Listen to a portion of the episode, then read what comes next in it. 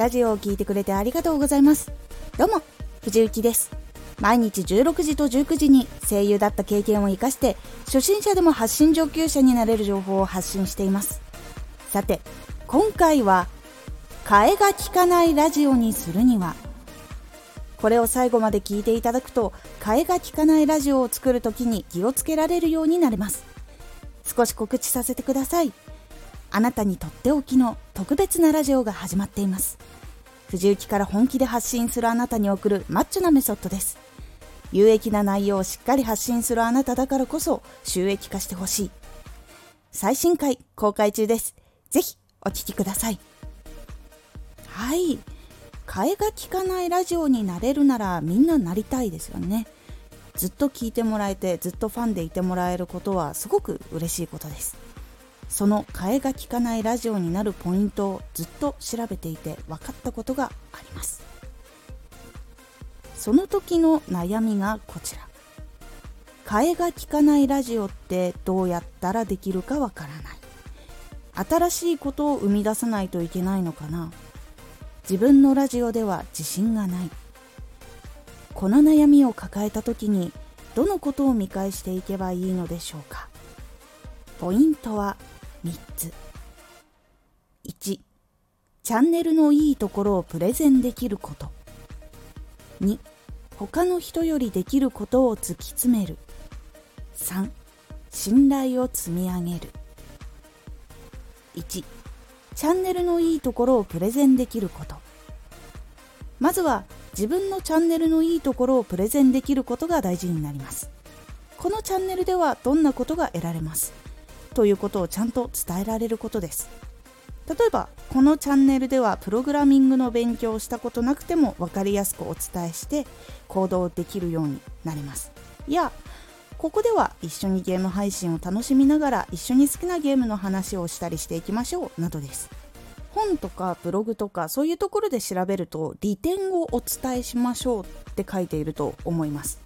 そのことと同じようなことです。ここはどんなところかわからないと自分が聞きたいラジオなのかわからなくなってしまうのでどこか自分が違うなと感じたら他のラジオでもいいやとなってしまいます。2他の人よりできることを突き詰める。上のプレゼンを背中を押してくれることがもう一つあります。他の人よりこれができますということをお伝えすることです。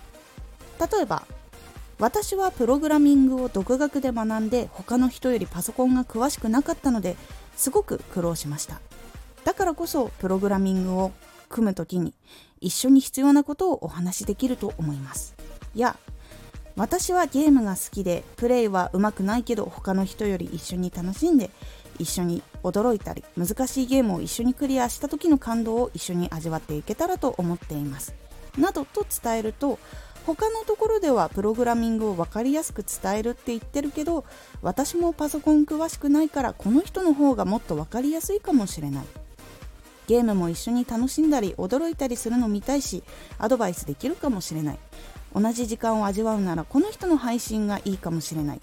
と思うようになるのでこの人のを聞いてみようとなるようになります。この人と思ってもらえることが替えが聞きにくいラジオになっていきます。3信頼を積み上げる。最後は信頼を積み上げるです。これは簡単にはいかないですが長いこと一緒に話していたり発信を聞いていたりするといろんなことを知っていくと思います。そして放送だったら関わっていくと思います。その間にいろんなことがあって自分たちにしかない思い出やラジオの人のこんな一面が知れるとなるとどんどん関係が深くなっていきます。なので放送の中で少しずつ相手と信頼を築き上げていくのがいいです。その信頼が築き上がった人ができると他で活動する時も心強くなってきます。なのですぐには出来上がらないので少しずつ少しずつ積み上げましょう。一人一人いろんな築き上げ方があります。毎日聞きに行ったりライブ配信で話したりコメントで話したり本当にいろんな方法があります。自分に合うやり方で信頼関係を築きましょう。決してこの方法の方が人が集まりやすいからという打算でやらないようにしましょう。信頼を築くのは本当に大事で自分に合うやり方で誠実に嘘をつかないでかつ続けられるやり方でやりましょう。いかがだったでしょうか？万人に好かれることは難しくても一人一人替えの利かないラジオにはなっていけます。なので自分の軸をぶらさずにラジオも話すことも磨いていきましょう。今回のおすすめラジオ。怖さの向き合い方。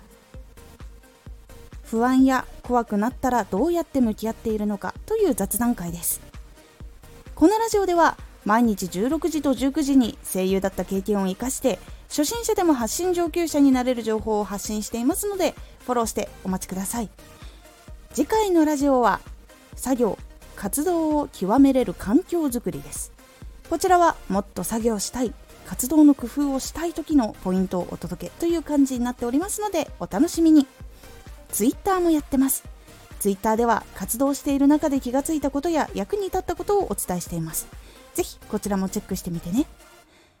私も替えの利かないコンテンツになれる自信は始めたての頃とかはありませんでした。ですがずっと一回一回取り組み続けたら少しでも替えが利かないコンテンツの発信者になることができました。今回の感想もお待ちしています。ではまた。